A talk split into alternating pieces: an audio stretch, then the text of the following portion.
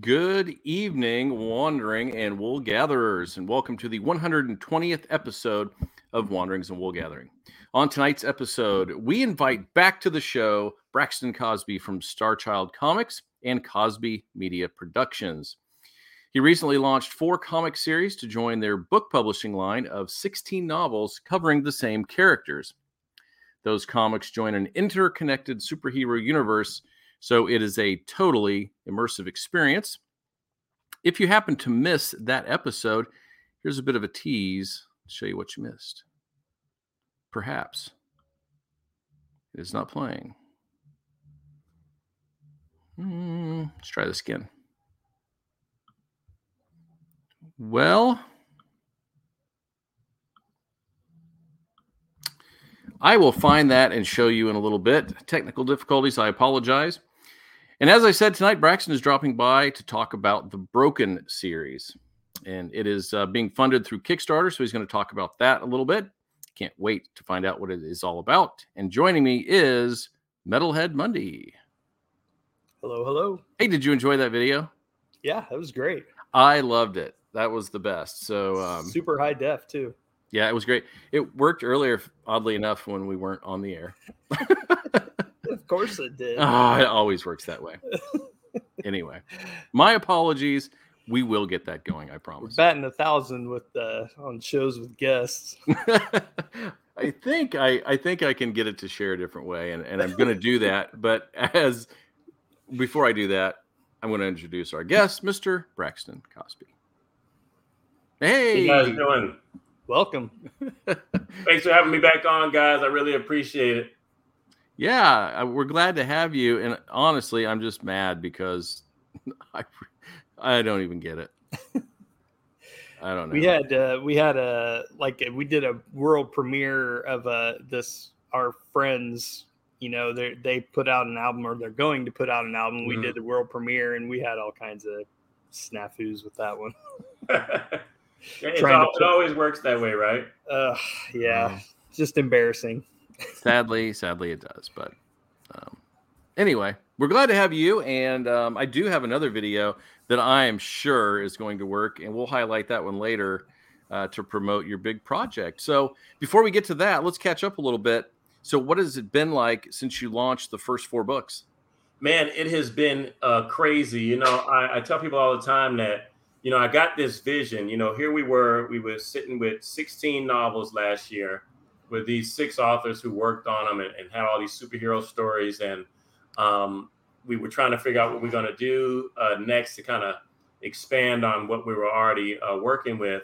And that's when we decided to do uh, comic books. We all said, hey, man, we're writing superhero stories.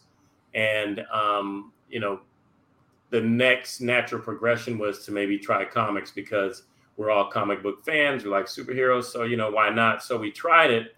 And lo and behold, it ended up, you know, we ended up getting it funded. So that was like fantastic. So um, that vision has carried over because I've done about six conventions this year and it they have moved uh, so many units. You know, we've we've used the comics as the link um, to get people interested in the novels. You know, so because our world uh, the Cosby Media Productions dedicated superhero universe because it's so vast. You know, it always ends up being an opportunity to have a dialogue when we pull out the comics because we go to comic conventions. People come by, they say, "What's your comic about?" And then we say, "Hey, you know, this is a natural expansion on what we've already written." So all of these guys behind me that you see, all these superheroes are just a, a, a half about half what we have in our stable of um, novels. So we decided, hey, you know what? Um, if you come to the table and we talk about comics, we're going to tell you about, you know, the Cape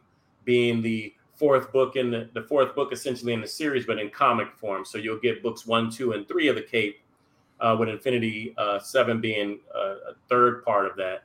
Uh, and if you buy the entire set, you'll get the three books in the comic. You know, we did the same thing with like Metatron. You know, we got the Metatron comics sitting there. If you buy the four books, your fifth book is essentially the comic. So, you know, there were a lot of people who, you know, I mean, just try the comic, but the majority of people bought the entire series. And that's why we were so excited because we're giving fans an opportunity to try something new uh, to hear voices that they may have not been exposed to yet uh, in the indie uh, realm. And so um, everybody's just been really coming on board uh, with the vision of what I had. And it has been like just uber successful on the ground at these conventions. So now we're just trying to figure out, hey, you know, what can we do next to really get people involved on the online and start to come uh, and, and and find out what we're about. You know, come to the website, see the things that we're offering, and get a really good idea about uh, Cosby Media Productions. Now, the problem is, um, you know, when you sell people uh, straight on with talking, you can tell them everything about what you're doing, and uh, you don't really get that opportunity on the website. It's just silent. It's it's imagery, and you're hoping that people really really get it uh, by just seeing it. Uh, so it's a little bit of a different animal than when you can actually sit down and, and answer questions when people come to the table. So uh, that's where we're working now. But I mean, um, the success of the comics has really been far and beyond what I imagined it would be, as far as just really being a, a great talking point to pique the interest of people in the stories that we're telling in novel form, and then they're coming and they're buying the entire thing. So we've really, really been pleased with the results of that. That's cool. Yeah, I'll say, I mean, as a fan walking through a con, you know, you see all the indie creators and you know, you really are if if it's something that you are not familiar with, you are mm-hmm. taking a chance on something. Right. And I, part right. of that with comics, you know, drawing new people in, it, it, comics is a visual medium. So, and I, I will say everything of you guys work that I've seen, like it looks professional. So thank you that you know that'll that'll immediately grab people say oh well that looks cool let's check that out you know right well that and that was that was uh my goal is to uh, you know uh, so we've been indie publishing since 2011 uh, with novels so my thing is always try to do what they call industry standard no matter what you know uh, the books should look and feel like uh, uh like the big five. The formatting should be right. The editing should be the best as you can get uh, with editing, and uh, the stories should uh, follow a three act structure that leads uh, the reader into another another book and another book if you're doing a series. So uh, I've really been a stickler with that, and I didn't want to slack on that uh, when it came to the comics as well. So finding the right artist to commission for the work with the vision of what the author had for the characters and what they should look like uh, was really important. And then also once we get into the work and they start doing the pencils, you know, or the storyboarding, is the storyboarding uh, correct for the vision of the author?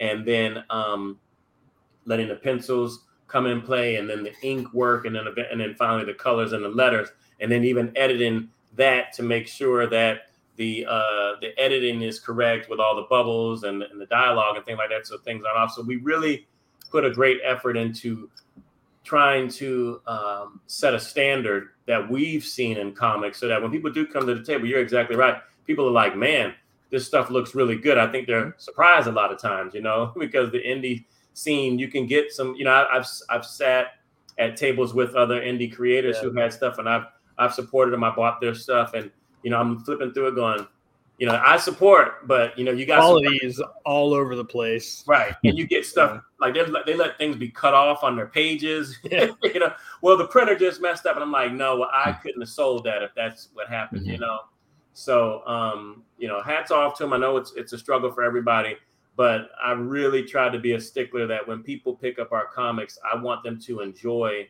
Uh, what we're giving them, and I want them to say exactly what you said. Man, it looks it looks really good. So hopefully that attracts them back to the novel so they can get a, a get a good uh, foundation of the origin stories. Yeah. So what have you found? You know, being um, a publishing company that really focused on novels in the beginning, and now you've branched out and you're doing your comics. What have you found to be maybe the most difficult thing in creating comics for you as a creator? It's a very different medium from novel writing. It, it is, but let me tell you, Steve, it has been it has really uh, rejuvenated my love for writing. It really, really has because there was research that went into it. It wasn't just like grab a comic and just write some stuff and, and figure it out. It was research. What do these panels look like? Um, how much can I stretch the artist to really really push that panel and have those characters kind of even come out of the panel sometimes or or where do i draw their eye? There was research there was books that i read as uh, resources to learn the art of comic book making you know? And um, you have to really kind of hone in and, and i'm a stickler for structure you know having written novels screenplays and then comics. It was actually a very nice transition for me because you can still get that three act structure in a comic, but the challenge is getting it all in just 22 pages, 24 uh, pages or whatnot, and um, finding that way to say, okay, look, when they turn to this page, is there a big event that I need their eye to immediately be drawn to? Or um, am I just going to kind of move them from left to right down the page? And then I hold uh, maybe that last panel where there's maybe somebody reaching for the door. And then when you turn the page, boom, it's almost like an explosion on the page that draws your eye to the center with some of the smaller panels and then some on the bottom. So all of that is really uh, it's about being intentional with the writing uh, of the comic script and then uh, having the right artist, like I said, you know, knowing their style, kind of looking at it and going, hmm, you know what, I think that after talking to the author, uh, this is the type of style that they need for their comic, you know, and just putting these teams together and it's been fantastic. I mean, we've had a great, great time.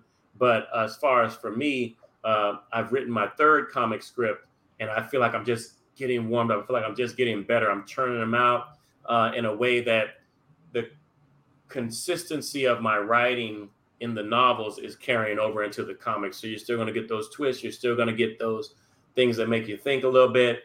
Uh, but now I get to be a director of a movie per se, mm-hmm. where I'm constantly drawing your eye on this page and I'm being very tactful about it, you know. Um, and everybody, the way I sell my comics, Steve, is just simple. They come over to Cape, I open the Cape up right to the middle. It just happened the way that we wrote the midpoint in the Cape, it lands exactly in the middle of the comic, and it's the the two uh, most uh, beautiful pages in the comic to me. And mm-hmm. I just go, yeah, you know, we had uh, Bruno Ab- Abdias uh, did the work on the art, and uh, here you go. And I just hand it to them with those two pages open, and people go, wow, you know, and then they, they normally buy it if I can get them just to read those two pages or at least look at their artwork, you know. So uh, the challenge has been, as novelists, all of us trying to cram all of this into uh, that many pages because it's not a whole lot when you talk about an author who can churn out 100,000 words, 50,000 words, or whatever and give you books that can be anywhere between two to uh, 300 pages. Now you're asking them to get into 22. It's quite a challenge. I finished my uh, third comic script, uh, and I have a very talented artist named Daniel Max who's working on that right now. And that was the um, continuum of the Steel Rain uh, novel that I wrote, which is this uh, bounty hunter who um, kind of an extension of the sci-fi trilogy that I wrote with the Star-Crossed Saga I introduced the bounty hunter in the third book, Solstice, and then I was like, man, I really need to give him his own story. So I wrote that last year. Uh, pandemic kind of killed everything because I couldn't really go to the conventions like I wanted, but um, I still sold it very well. But when I was thinking about what I was going to do next, I was like, man, you know what?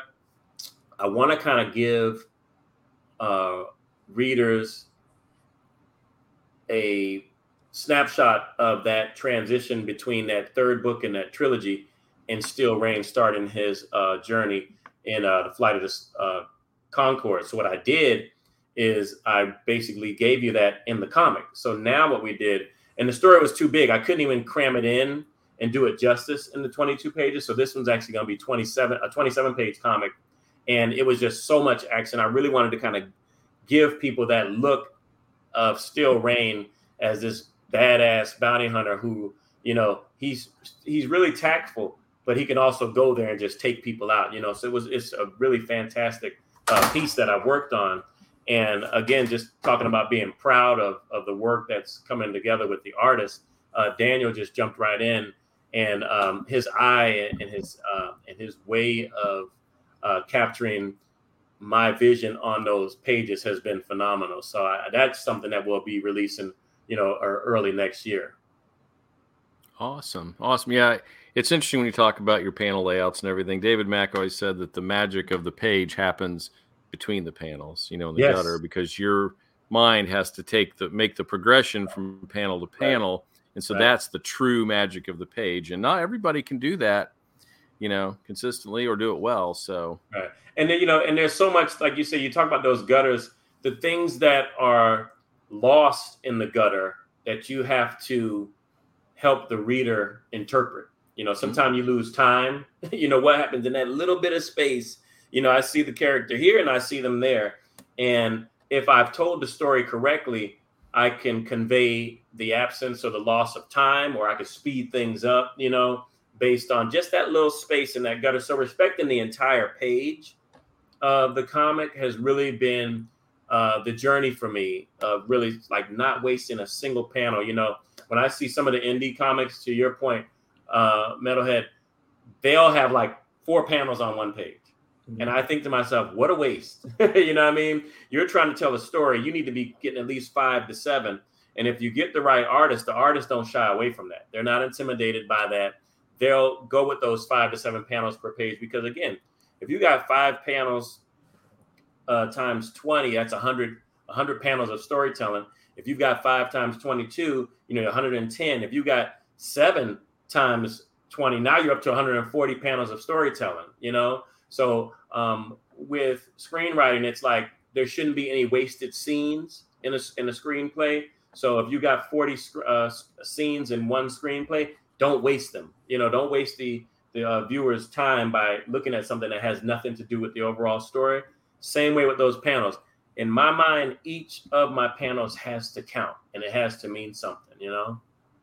I like what you're saying there about the panel count, uh, and I would say, for me as a like a lifelong comics fan, I would say don't be afraid to go either way with that, Mhm. more or less, because I mean, just let the story dictate it and the flow and all of that. I mean, I I immediately like I have a comic that comes to mind that I will not name because this is not nice. Um, but it was a mini series and the flow of it was just bizarre it was like Mhm. the the whoever laid it out or wrote it or I don't know who was responsible for it ultimately but the flow was just weird Really? and uh, it, it totally threw the story wasn't terrible but it just threw it off completely like somebody didn't know what they were doing So was it too many panels you thought, or not enough, I- or just the, no, the- it- the direction was crazy? Uh, it was more like you know, a lot of times when you're reading the comics, like you'll get down to the bottom of the page, and either Mm. that is like the end of that scene, or like the last panel will. Right. lead you to turn. Oh, I Right. got to turn the page, Right. and it was like they weren't doing that. It was like it, the scene would end in like the middle of the page, and Oh, I- it just threw the whole flow of the book off. It was just weird. yeah. And I, and I can and I can respect what you're saying too, because I did have a couple of panels. You know, some I got whenever I write the script, if I get to a, a page and I'm like, all we need to show is this, I'll show maybe like three panels, but I tell the artist in the notes, I say, this needs to look like uh like a beautiful painting at this Mhm. point. If I'm just gonna give you one or two or three, I've got that real big main one, and it needs to look like something I'm gonna go frame. You know, if you were to just take it out of there all by itself, because again, that's being intentional. I want you to take in what is happening to these characters on the page. So um, I think there's just finding that balance. But if I just see four panels, four panels, four panels, four, Yeah. it's so boring to your eye. You know what I mean? You're just like, okay, next page, uh, and you got to give them something. And I'm I'm always thinking like, what's coming up next? And I've gone back and rewritten a page because I know what I need to show on the next page, and it wasn't leading up to that effectively.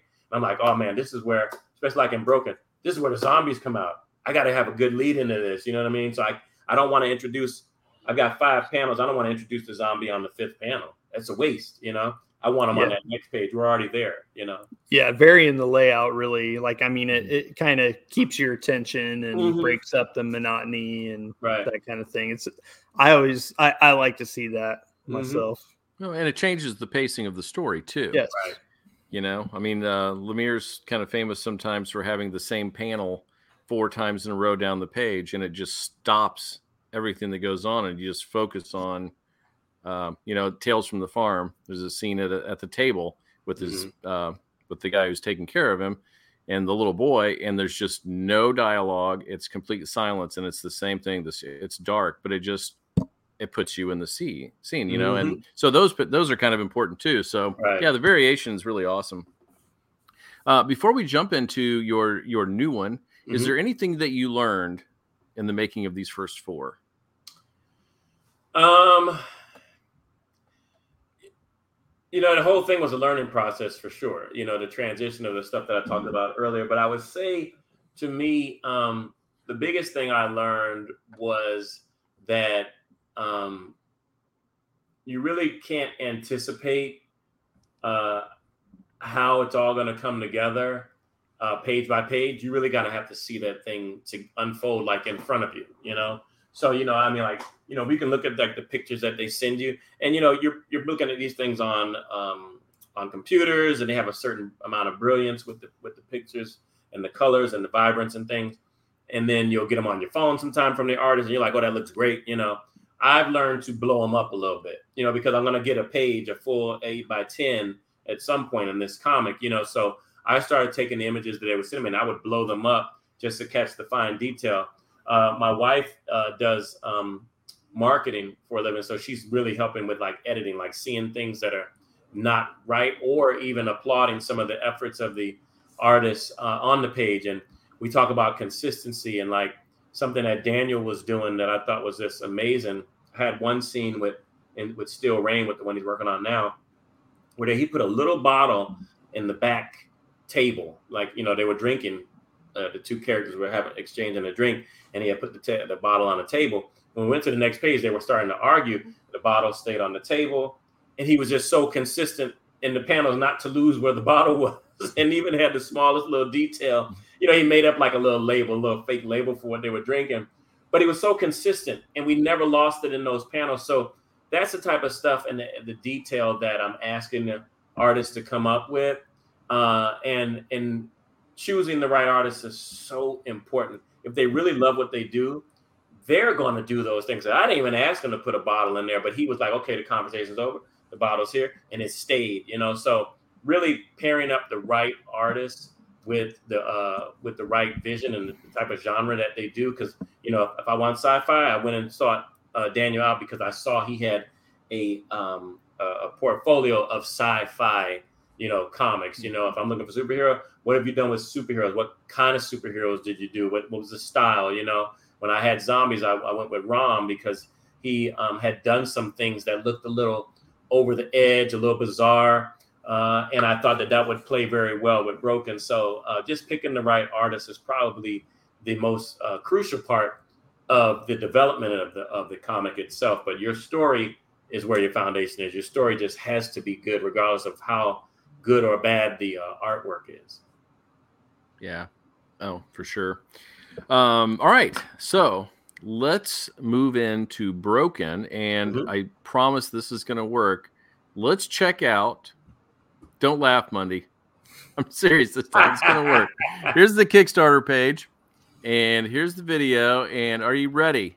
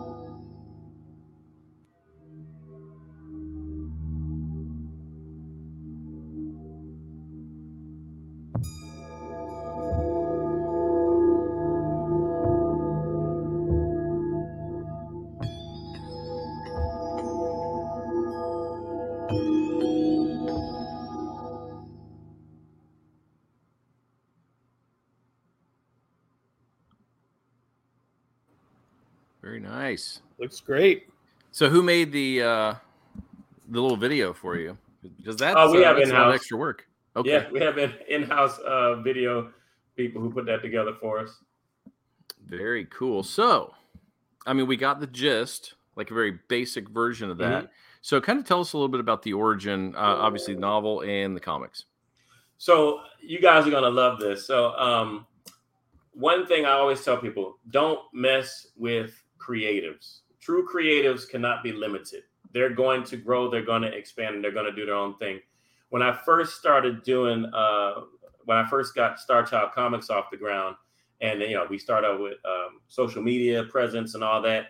People just kind of come at you. They'll DM you, say, "Hey, you know, I do this, I do that. I, I you know, I, I do art, I write. You know, where can I fit in for what you guys are doing?" So uh, we were doing that, and I was entertaining quite a few people. And then this one guy came along, and he had a zombie comic, and he was like, "I want to give you guys my zombie comic to publish." And I'm like, "It's complete." He's like, "Yeah." So he sends it to me, and I I thumbed through it, and I was like, "Oh man, this is gonna be great. We're gonna have four superhero comics. We're gonna have a zombie comic all our own. This is fantastic." And I, I told him everything about the rights and everything that we would do with, with uh, obtaining the the work and putting it out. And he said, "Okay, send me the contract." Send it to him. I noticed it was like real delayed getting back. I started emailing him, "Hey, you know what's going on?" And all of a sudden, he came back. He's like, "I've decided that I need ten thousand dollars from you for this comic." Right? Wow. Metalhead almost choked. Wow. so, uh, and then and then on top of it, he said he needed royalties for the comics that I sold, and I'm like, nobody knows this comic. Why would I give you ten thousand dollars for it? You know.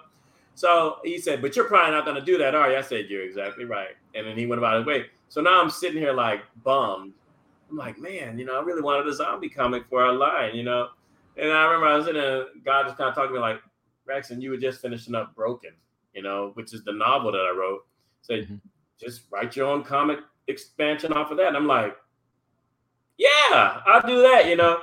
So basically, what I did essentially, Broken is this um, dystopian future where um, there's all out nuclear war at some point, and like 70% of the population united of the world is decimated. 30% live.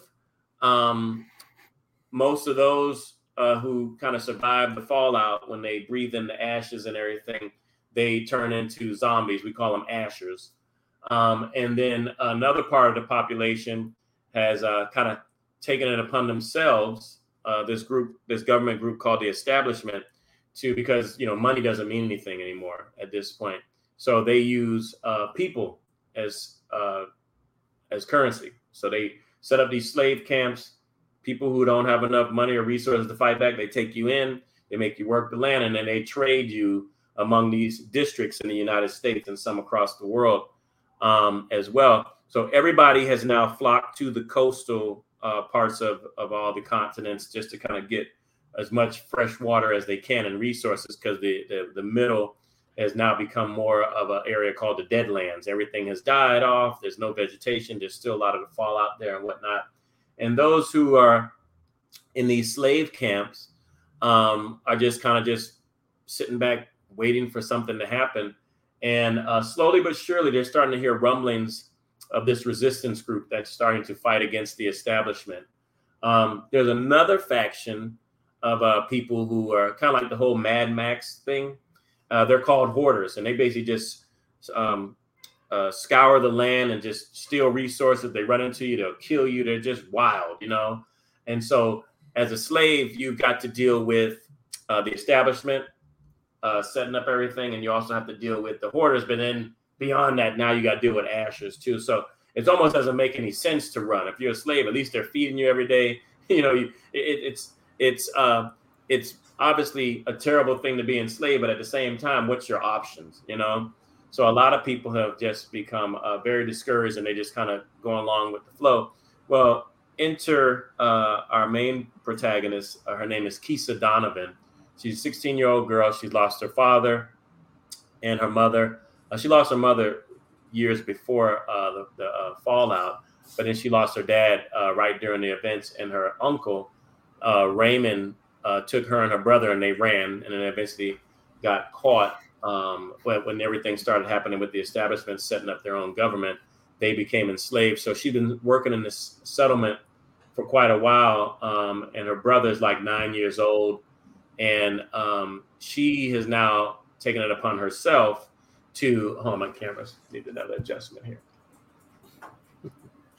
That she's going to find out uh, what's going on uh, with this resistance, and there's a couple of events that lead her to that that I won't share with you guys here. But then she does. She finally makes a decision. She's going to go for it, and um, the key is when she gets out, what happens then? You know. So I kind of give you a nice, um, rich storyline in, in book one of all of her background. I, I, really everything's told through a first person perspective of Kisa, so you're really in her mind the whole time. There's a little bit of young adult romance in there as well, uh, but you get this full um, picture of her world and this character, this panoramic view of, of everything that she's gone through.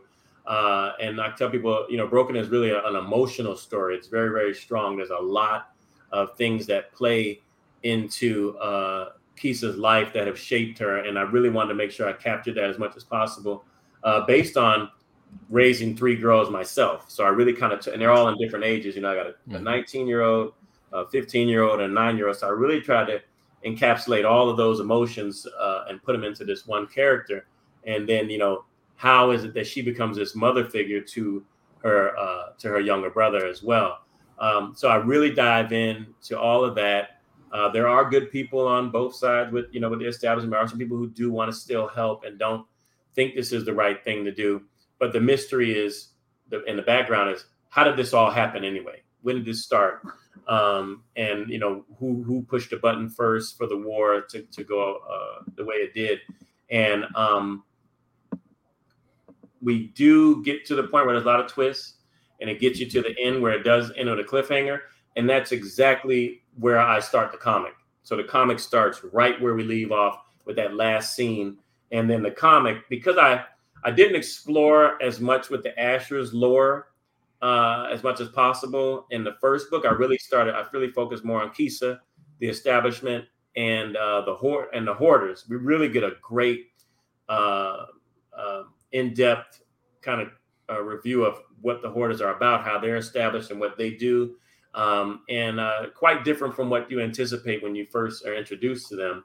Uh, but in this comic, I said it's zombie time, you know. So we kind of go full throttle with the zombies as the as those characters continue to try to progress to meet up with the resistance. So there's a lot of great action in there. But what I challenged Ram, the artist, the most with is a lot of these uh, close-up shots on these panels because like I said the story was very emotional in the book in the novel.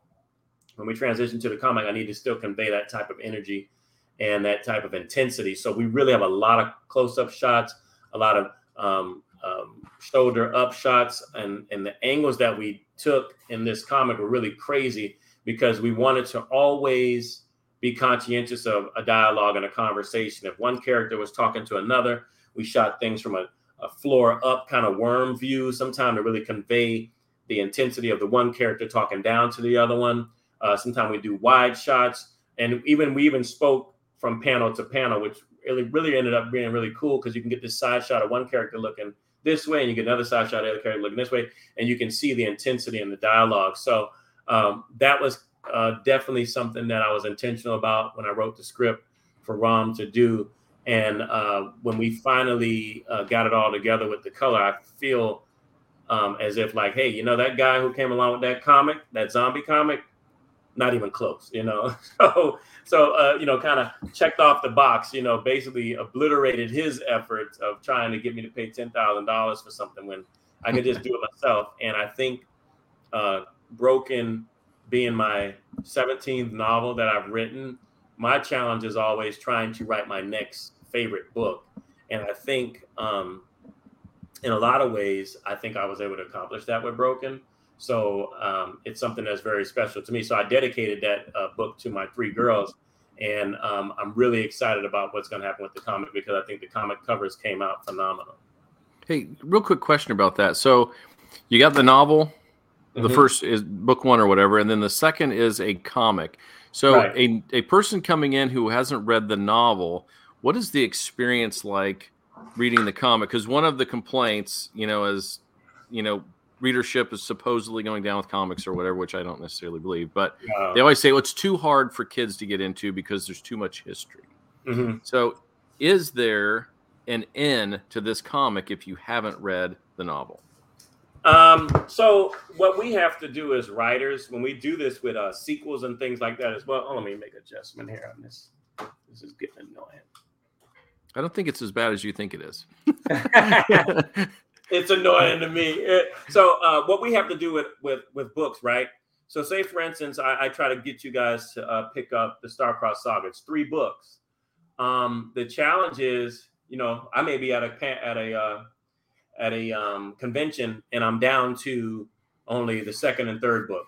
First book sells out, and you go, well, if I pick up, you know, the or or like a lot of times what happens is I'm I'm I'm here with the comics and I'll have the comic of the Cape, and you've got three books sitting over there. Go, well, can I read the um the comic, or am I to be lost?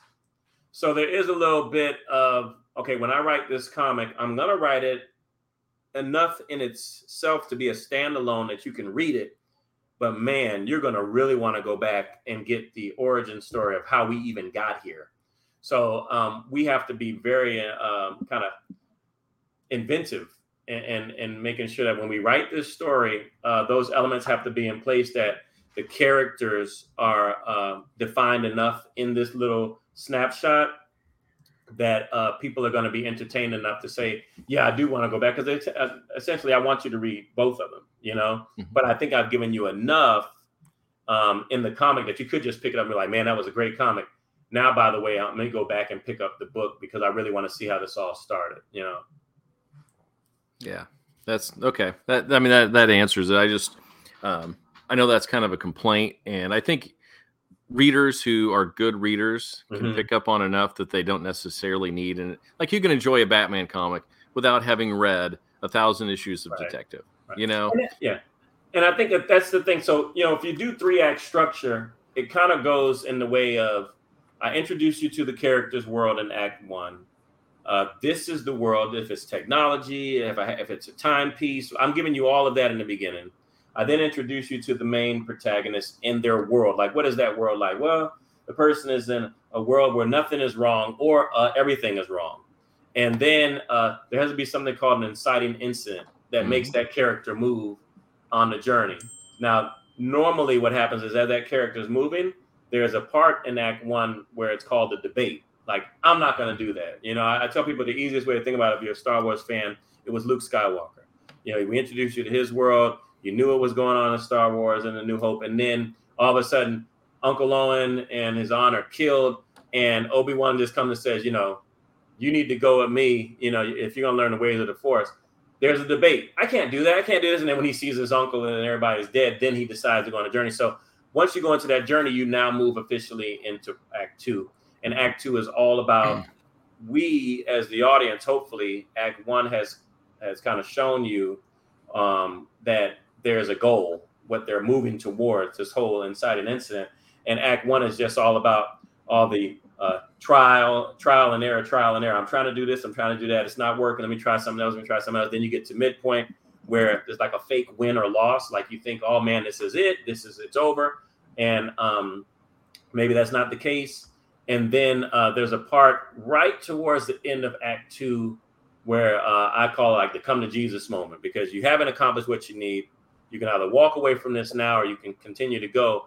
Um, and normally it's a retooling. Like none of this is working. Let's try this now. So now we're going to set up this Hail Mary pass.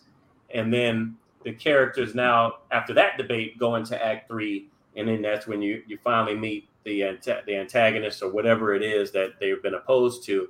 And then once they accomplish that, then you get a new world. So that that opposes the world we started off with, you know. So mm-hmm. at the mm-hmm. end of Star Wars, it was like now we've got all this hope where there was a lot of despair, you know, for Luke Skywalker. So if you do that in any book or any comic, the person will still have this full picture and this full story within itself.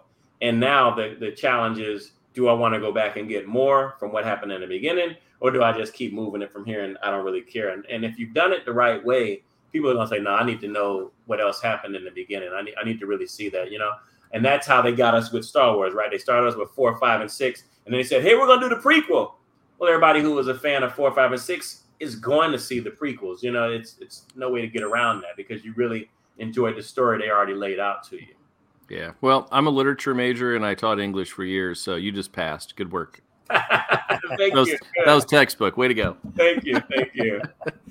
So I I had a question about um I guess zombies in general and trying to, you know, build on your fan base. You know, you've done all of the stuff with superheroes for, you know, however many years you were working on that.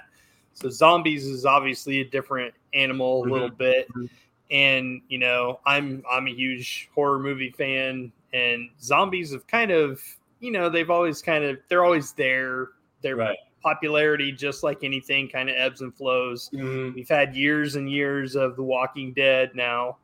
So, what do you have a plan to kind of try to reach those fans, like horror horror fans, zombie fans, Walking Dead fans? Like, what what are you guys doing to try to catch some of those, bring them in? Right. Well, I think um, you know, to me, it, it was so amazing. Walking the Walking Dead was was such an amazing uh, work because the zombies were always just in the background. You know, Yes. people you start off thinking it's zombies, and you think that that's the main story. That's not the main story. It's these characters that we have connected with. You know. And um and then the zombies. Oh, don't forget the zombies are here. you know, we're just trying to figure out. You know, it was like man versus man and man versus the unknown for so long, and it's like, but don't forget the zombies are here. You know, so when you you finally breathe easy and you're not thinking about it, and the character walks in the house and he's like, "Oh, I'm here," and all of a sudden the zombie goes, "Wow!" You know, it's like, "Oh my god, I forgot we were still dealing with zombies." You know, so they're they're this imminent threat that's always here, and you know they're here, but you dive into the characters and you really want to. You're really more concerned about their lives, um, and then all of a sudden a zombie pops out. So that's what we kind of did. You know, don't forget along the way, this story of Broken is about survive. It's a survival story. It's a little bit of coming of age as well. And then there's a kind of a who done it, you know, because who started all this and why? And then as that uh, those answers start to unfold, it's like, oh, don't forget the zombies are here, too. you know. So they'll always pop out. Um, and then what I did is I, I ended up towards the end of the well, when the comic comes to the end, it's another cliffhanger because I've I finally reveal my twist on zombies because I'm not going to just give you the same zombies of everybody else. You know, I'm going to give you something to make you think like, oh, now this is actually this is actually a little bit even scarier now because how the zombies work in this comic are totally different from any other zombies that we've operated with before. So uh, I would say that that's my my way of doing it is to give you something different with zombies than what you've seen so far. Um, and so not to give anything away, I think it, it was it's really um, that was my focus was to say, man, what can I give them with zombies that's different? And I actually didn't get it until I wrote the comic because I was working with it through the through the novel, and like I said, the, the main focus was really the main characters, obviously, the establishment and and the and the the the, the main antagonist who runs that, uh, at least at this at the level that they are right now with the uh, with the settlements, and then uh, the hoarders. And then when I got into the comics, we it finally just popped. It was that light bulb moment, like, oh, this is amazing. This is going to be great. And when people have read both books one and two, they're going to be waiting to see which way we go with it um, after this because I think it's it really ended up um, finishing out pretty nice. Is the plan then to move forward with comics for this story? Uh, you know, so I'll tell you, Steve. Our thing is, like, I, I I've challenged um, the writers because we all we all just write and we're trying to figure out what we're doing next. Like, um, where do we go? Where do you want to go next? So I just asked them, what's the next one? You know, I said, so Keyshawn Dodds has written Menzuo, and he's got uh, he's finishing up his fifth book of Menzuo now, fifth novel, and he had because he did four, then he did the comic. He's finishing up five he told me I'm going back to comics, you know. So we're kind of jumping back and forth. I haven't really determined yet what path I'm going to do with Broken for book three quite yet. Um, I re- I just haven't I haven't come to that yet because I just think that you know I've never dropped simultaneously a book and a comic at the same time, so this is going to be new territory for me. Um, so I'm going to kind of just let the uh, the readers and the fans dictated. To be quite honest, because again, I'm just a writer. It doesn't matter what I'm writing. You know, mm-hmm. um, I may give you a little book, I may give you a novella, and I may jump you back to a comic again. I may do a graphic novel. Who knows? You know, uh, sky's the limit. How long until we get a crossover of every property in one book together? See, now now you're stealing my thunder, but we're close because remember, I wrote I wrote the Star-Crossed Saga books one, two, and three. The main protagonist was William Deary, who was a um, a prince bounty hunter who came to Earth on a mission, and I crossed him over into Infinity Seven, the novel. He he pops up at the end, and then I pick up Hellfire Cape Hellfire, the comic, right in the beginning, and I introduce you guys to William Deary there. You know, so that was like our first crossover, and I was like, I was real nervous about, it, like, oh man, I hope this doesn't come out like you know, kind of kind of unraveling everything else that I'm doing because I still have to have this consistent universe throughout everything. Uh, because when we talk about the, the dedicated superhero universe, you can kind of categorize uh, William as a superhero, you know, essentially. Um, so Steel rain, you know, he's in that in that in that universe, but he could easily come to Earth and and help out with what some of the uh, superheroes here are dealing with. And we always kind of deal we deal with space pirates in a lot of our fiction. Um, so that's there. Menzuo had space pirates since book one.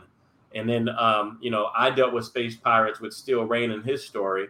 And so now, uh, with, as I'm writing the outline for book two, with Infinity Seven. We're bringing the space pirates all the way through. So yeah, it's wide open. I don't know in the time period if they'll actually come into Broken because I think that the time periods are a little bit uh, different. And I don't, I, you know, we have a decimated Earth at this point, which right. we don't have in Star-Crossed. So I don't think I can do that. We have Chicago. You know, we've we've got a, a world still put together in all the superhero stories. So I don't think Broken to do it. Um, but you never know, you know. We always can multiverse. Multiverse is always there. Yep. So well, you can still you can connect them too in a way where whatever is taking place, like quote unquote now, mm-hmm. you can start laying seeds for that future. You know? Absolutely. Mm-hmm. And on, that note, I have a question about um, expanding, you know, into other media. Have you guys have you considered? Uh, doing like uh, either audio books, like audio versions, or adapting into audio dramas, or you know, even creating brand new audio dramas. Or have you thought about that at all? So all of our books are on audiobook already. Okay. So we do have all of those, um, and I have heard a lot of those uh, where you just take a cast of people and they yeah. read. I would love to do something like that. I mean, I think right now, but for me to do it the way I want to, because obviously I've done some acting as well. My wife does as well. We'd have to come up with like our little team of people who don't mind putting the time into doing that. Sure. Because it would be very labor intensive in the editing. It, it oh, gets oh, yeah. a little bit of a headache. So to get those resources in place the way I want, I would have to have moved already beyond this probably. Mm-hmm. Uh, but I would say the next the next uh, challenge I would throw on myself, as crazy as it is, would probably do a, a graphic novel you know? So that's where i would like to see us go really. Um, but I, I, still believe that you know we're a hybrid publisher. We do books and novels you know? I mean uh, books and comics. And that's why you know cosmic media productions the comic imprint is star child comics but we still publish you know we still got a, mm-hmm. more books coming out this year so we're book publishing first along with what we do with comics and we didn't want to tell separate stories of comics that had nothing to do. We wanted both of them to kind of cross over. So we believe that nobody's really doing that as much. You know, the big publishers, of course, they have that. You've you've had Star Wars stories, you've had Star Wars comics, you've had movies, but in the indie scene, nobody's really been that bold. Um, but that's where we started. You know, so our roots are novel novelists, and now we're starting to be uh, comic script writers too. So uh, it was a natural um, transition for all of us. Where are the audiobooks available? Uh, on Audible. Okay. Yep, jump right on Audible. Hey Braxton, I tell you what, right when we get off this tonight, I will support your Kickstarter if you do me one favor. What is that? In your next issue of Broken, you have to have Metalhead Monday get eaten by a zombie. That's then easy. I'm in. That's easy. That's people getting eaten up is easy. Uh, making them super. I've had people say, "Put me as a superhero." I'm like, well, you know, I don't know if I can do that. You know, but uh, yeah, Metalhead, you consider it done. He, he All will right. be eaten up. I'm supporting tonight. Yeah, I see. I see what you think of me there, buddy. well, I I, mean, just- listen. To be to be um uh put into a comic novel movie, you become immortalized. You know, you gotta think of it that way. That's the way I look at it. They can never, Yeah. they can never take you out again. That's exactly what I was thinking, Monday. Yeah, I'm sure it was. Trying to make you a star. right. Oh, goodness gracious. So what are you most excited about this? We're Broken, Yeah, this whole thing with Kickstarter. What are you what are you just totally jazzed about? I'm I'm really I mean I'm gonna be honest. I'm a comic book fan myself, and uh, I think I sent you the picture, uh, Steve, in an email. Uh, you can probably put it up. The cover, the, the cover for Broken, uh, the comic, is just amazing. Oh, that's like this that's- is just a. Com- I sent you a new email, but this is a comic page. This is uh, one of the uh, initial um, comic pages for Broken. As we start off with the main character Kisa having some flashbacks of some of the scenes that happened in the novel. So again, we start about that that continuum of story. I sent I, I intentionally put this stuff to introduce you to her world that she's already just left out of the novel, and then boom, where is she now?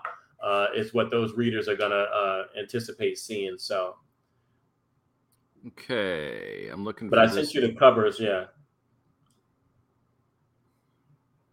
So I'm I'm excited about getting my own copy of Broken the comic. Uh, the novel, the cover on the novel, I had an artist who worked on that, digital artist, and that was just he just nailed it. So that was phenomenal.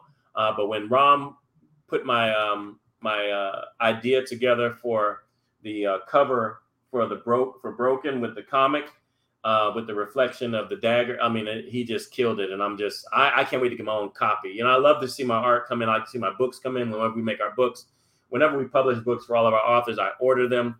So just for my own sake, just to have my own copies of them, and I put them up on my shelf. So I can't wait to see what Broken uh, looks like as a full comic. Okay, let me look at this guy here. Those covers were in your Kickstarter video, right? Yes. Yeah. I've got I him here. Let's see. Stop screen. I want to do another, a new share screen and pick the new. the banner off too. Oh yeah, yeah, yeah. Yeah, you're getting awful pushy, Monday. You're taking this whole thing a little too seriously about being eaten by a zombie. I need to. We need to make sure you see the whole picture when you put it up there. I'm trying to gotta- help. I'm trying to now I- help. now I gotta. Oh, there it is, right there. Okay, let's let's share this and see what happens. All right, you ready? There it is. Yeah. That's what you're talking about. So that's yeah. So that's the broken. That's the novel uh, cover for Broken. You see, we've got Kisa on the front. If you look in the back there, uh, especially on the on the Kindle version, you can see three characters in the back. You see the um, to the left. Yeah, if you back. Yeah, to the left, you can see what the hoarder looks like. The guy with the shirt off and uh, wild uh, the mask on, the leather mask and stuff like that. And then just beyond him is a zombie, one of our ashers. And then to the right is what the establishment looks like, kind of like SWAT police, you know, the enforcers that they have uh, in there. So we kind of captured everything with, you know, the, the ashes that are uh, kind of around it, the, the embers that are burning up. And then like the, the title cover, uh, if you're looking at R, uh, close up on that R, you could actually see a, a, a mushroom cloud, you know, from the nuclear fallout. So all of that we tried to make sure was very uh, specific with the design of everything. There. Does that help? Mm-hmm. All right, there you go. Hey, I figured it out. I think I know how to play your original video now. Nice. it only took um, an hour, but hey, you can't. so I got me. the other one. You have the other one there, Steve, too, for the uh, cover for Broken the comic. Oh, let's see. I think so. Oh yeah, it is different. I thought they were the same. Okay, hold on. Let me Yeah, let me share that one. check it out. See, I was paying attention to the video and I knew they were not the same. Hey, Monday. Yeah? I can remove you from the screen. Just saying. All right. How's that? Yep. So if you zoom in on that one, you'll see. So here we have Kisa again. oh yeah, look at the knife. Yeah, look at that dagger. She's got these um these uh blades, the kunai blades that her dad taught her how to throw, uh, and she kind of goes over that in the book. But you got the three uh the three um threats in there. You got the zombie right there. You got one of the hoarders, and then in the back you kind of have the SWAT guy with the goggles on, and you just see Keith. Uh, is just you know angry and, and just ready to fight back in these shots. So I can't wait to see that comic cover. That's going to be great. That's my favorite. But uh, like I said, joining the Kickstarter, you actually have options to pick up the other two Kickstarter exclusive. Well, one of them is a Kickstarter exclusive uh, variant as well as the reg as the other uh, comic also. Awesome. Okay. So I'm gonna stop screen. Here we go. Watch this. I'm gonna do this. We're we're about ready to watch that first video. this is really really exciting. now you're gonna hate me before the night's over Monday. Okay, we're gonna share those slides.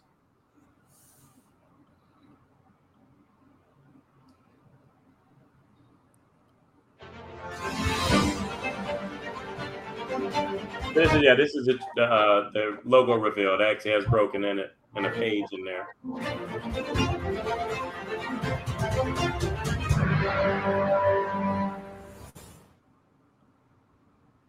Well, yep. there you go. Oh, that was really cool. Yeah, those covers are awesome. I love that uh, the kunai knife uh, and the images in there. I don't know if I didn't squeeze in if I would have noticed that immediately. Right. Yeah. So I'm going to put this Kickstarter back up there because you guys need to go to Kickstarter to Star Child Comics, um, the Broken Series project, and that's where you can help support a fine group making a great product and uh, help them out because you know we need more you know innovators out there and we need people to get support. It's hard when you uh, are trying to make a comic. I actually did a, a uh, Kickstarter like 10 years ago and uh, it worked for one issue. So, yeah. And then and, and, and, and, the thing is, what's great about this one is, which is different from what we had when we did the first Kickstarter to get it funded for those four comics, is that we were in development. Like, mm-hmm. you know, we were like, hey, well, you know, you fund it now in July, we'll have it out to you by March of next year. you know, right. So I get the apprehension. People might be like, well, I might not ever see this thing. But guess what? The novel is done and the comic is completely done. So once we get funded, um, the next month, once we get it, you know, go to print and get them, get the copies in our hands, you're getting your comics the next, you know, within the next 30 days. So that's the nice thing is that you'll get your, you'll get both products sent out to you the following uh, month, uh, as long as you know we don't have any limitations with, um, with uh, supplies and things like that. All right. Yeah, that's really cool. And that, that was the lesson I learned is you got to be finished when you put that stuff out there. Mm-hmm. So you can handle it quickly. So, is there anything that we missed? Anything that anybody who might be interested in zombies, superheroes, cool novels that they would need to know to want to get into this uh, dynamic new universe you guys are creating? Well, um, I, I, think we kind of covered everything as far as um, uh, the storyline for Broken. I think I think it's just going to be a great. Uh, it's it's a great series to get into because obviously there's more to come. Uh, this is just the beginning. Uh, I made a promise to myself that I would never, for every novel I write, I'm going to have a comic uh, companion to it because uh, I just think it gives, for my selfish reasons, um, you really become part director, uh, part uh, cinematographer.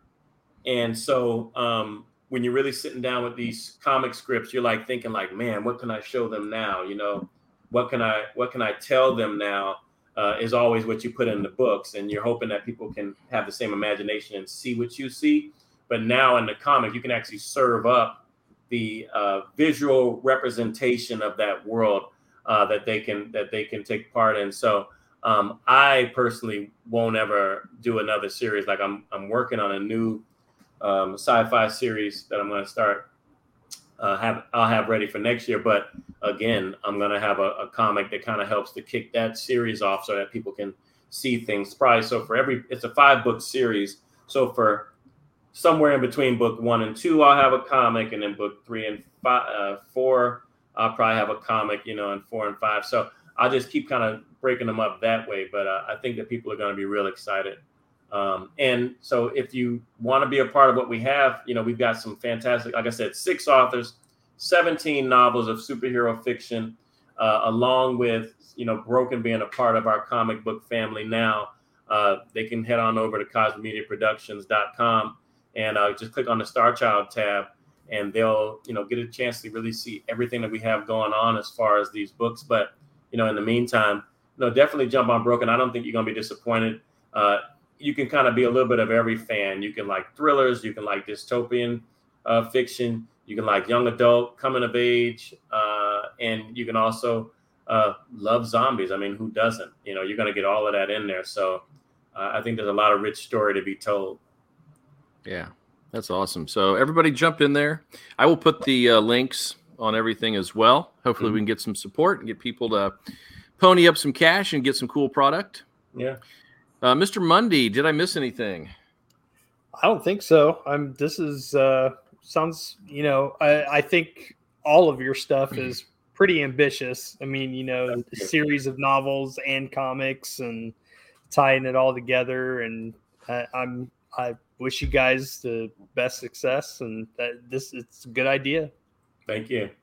And the cool thing is too uh, with this Kickstarter that was different from the other one is that you know they're very low tiered rewards. You can buy mm-hmm. in, you know, five dollars will get you just the digital copy. You can get ten and uh, twelve and get the comic. You know, you can just get one comic. You can get a combo with the comic and the novel. You can get the comic and the hardcover. You know, you can play around with this however you want. So there's somewhere in here that you can fit in and knowing that you know for one you're supporting us and and trying to uh, be creators that are giving people new fresh content um, that that's innovative and different. And uh, it's kind of like they say in hollywood give me the same but different and that's what we're doing. Uh, but also knowing that you're going to get something uh, that's going to be tangible. And when you get in your hand I, I guarantee you're going to be satisfied and you're going to be glad that you were a part of it yeah, and not only that, if you guys support this and it happens, we have a good chance of seeing Metalhead Monday eaten. So, yeah, that's gonna be. You'll go down fighting. Don't worry about it, I would expect so. but he has to be listening to an 80s Walkman and listening to the Backstreet Boys while he is being. Eaten. Oh, so you didn't see it coming. Yeah, we can do that. See? Now we have something. Yeah. Awesome. Hey, thank you so much for coming on tonight. Um, it was a pleasure, uh, as it was last time. Yes. And um, we will continue to support this for you. I appreciate and it. As I said, I will go over and um, contribute right when we're done because I'm excited. It. Well, I tell you, you're gonna love it, Steve. I'm telling you, and um, I'm gonna be back with Steel Rain because I'm telling you that comic is is something special. It really is. It, it uh, you know, I always loved Steel Rain's story anyway with the whole bounty hunter thing, and then I kind of got a chance to. In my mind, I love Boba Fett and the Mandalorian, and all of them, but they never really killed enough people. in my mind, you know. So when you get Steel Rain, you're gonna be like, "Holy crap, this guy does not play," you know. Because in the book, I made him more of a thinker. So in the, in the novel, he was he was very. Um, very much almost like a little Batman esque, you know, kind of mm-hmm. detective thinker. And then here he's just like, look, you know, I got one thing, a gun, and I need to get this mission over with, you know. So, but yeah, but I think you're gonna, I think you're gonna enjoy Broken, uh, Steve, and I appreciate the support and even having me on the show for sure. Absolutely, you're welcome anytime. All right, everybody, that's it for this week. And you can find Wanderings and Wool Gathering on YouTube, Apple Music, Spotify, Stitcher, Castbox, and SoundCloud. And you can find album, movie, TV, and comics reviews at wanderingsandwoolgathering.com. See you in two weeks, and we're going to be handling another issue from Sandman. And I think we're also going to be reviewing the first episode. So um, that's going to be pretty exciting because we tried to get ahead of this so we could compare the uh, the actual books to the TV show. And so we are super stoked for that. Cool. So until then, we will see you later.